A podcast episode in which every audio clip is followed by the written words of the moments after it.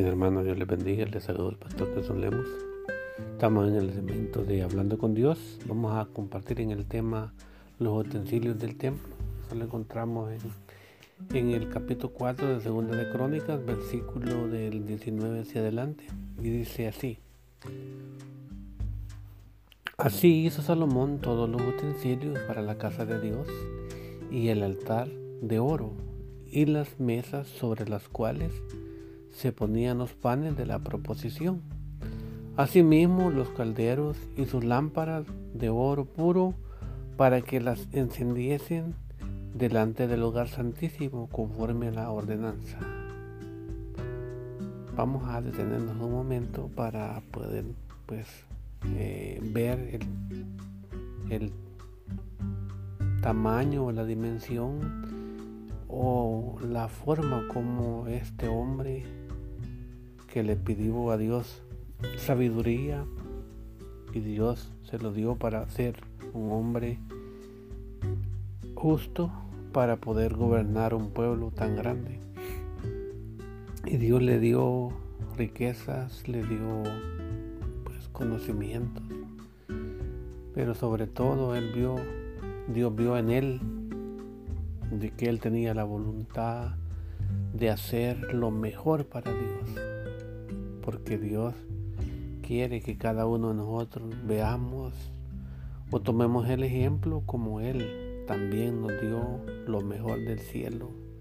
Nos dio a su Hijo Cristo Jesús para que Él fuera el sumo sacerdote de cada uno de nosotros, que Él fuera nuestro Señor, que Él fuera nuestro Salvador y que su destello de poder nos alcanzara para poder nosotros llegar al corazón de hombres y mujeres que crean en Él, de que Él es el único, grande, santo y poderoso, el que venció la muerte para darnos vida y vida en abundancia. Aquí dice de que Salomón todo lo que hacía lo hacía de oro, mesas, y todo lo que había sobre las mesas era de oro finísimo. Para poner los panes de la preposición, él eh, mandó hacer mesas, diez mesas, y las ponía cinco a la derecha y cinco a la izquierda para que vieran de que había a ambos lados, había la misma cantidad, porque él lo entendía de esa forma de que nosotros como hijos de Dios, Dios lo mismo ve a los que están a la derecha que a los que están a la izquierda. Todos valemos lo mismo. Y aquí dice, asimismo los doce candeleros, uno para cada tribu. Todo estaba en correlación a como Dios había ordenado, porque todas son ordenanzas de parte de Dios. Pero dice que las lámparas eran de oro, para que las encendiesen delante del lugar santísimo, conforme a las ordenanzas que Dios les había dado para que las cumplieran, no para que las, que las cuestionaran o que las criticaran, sino que, que las cumplieran. Y este hombre hizo conforme a todo como Dios lo guió para poderlo hacer. Dice, las flores de las lamparillas y tenazas se hicieron de oro finísimo, dice.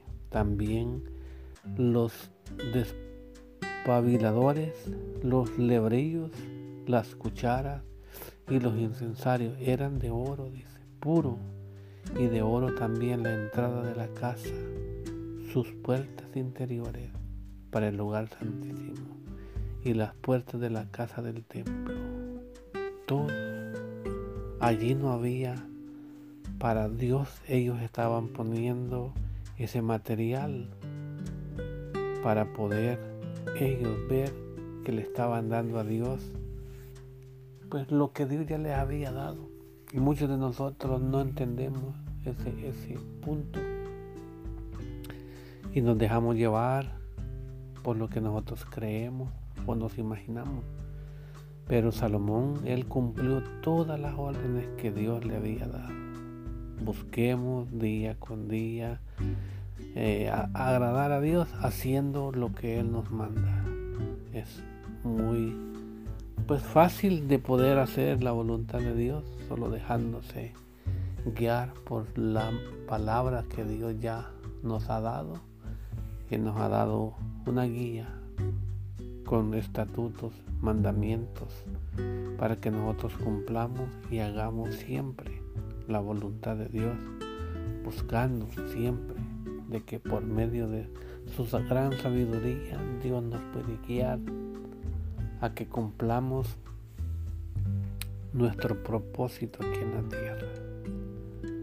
Amado amigo, hermano, donde quiera que te encuentres, yo te digo y te invito a que obedezcas lo que Dios quiere que hagamos todos los que lo hemos conocido, que lo busquemos, que lo exaltemos y que proclamemos el día de la libertad, que hombres y mujeres estén libres para poder adorar a ese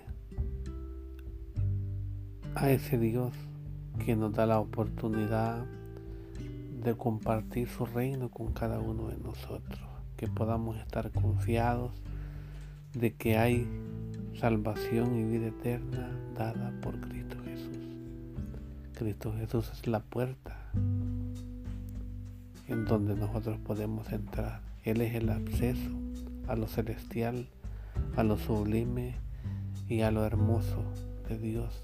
Dios quiere darnos la oportunidad de poder estar en ese ambiente de plenitud de paz, de armonía, de gozo,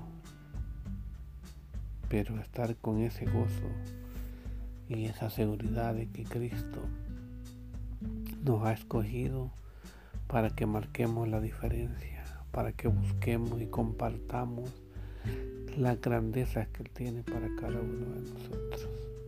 Yo les mando una palabra de paz, una palabra de amor, una palabra de que podamos nosotros aferrarnos a ella, de salvación, libertad interior, para proclamar las grandezas de que Cristo Jesús alcanzó por la obediencia que Él, todas las órdenes que el Padre le dio las cumplió. Cumplamos nosotros el, mandamiento que Él nos dejó, que busquemos,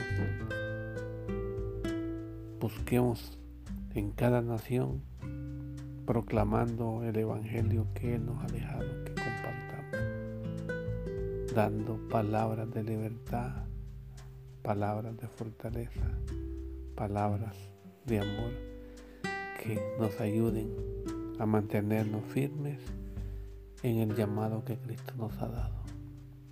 Espero que este pequeño devocional te haya dado una palabra. Nuestro objetivo no, no es más de que tú recibas una palabra de consuelo y obviamente que no sea la mía, sino que sea la palabra que Dios nos ha dejado.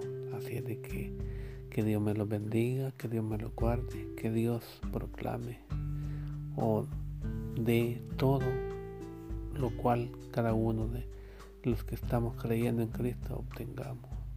Porque Él es el camino, Él es la verdad y la vida. Entonces agarremos todo lo que Él nos ofrece para poder estar confiados de que va a haber un día que nos gozaremos en su presencia. Que Dios me lo bendiga. Nos escuchamos a la próxima.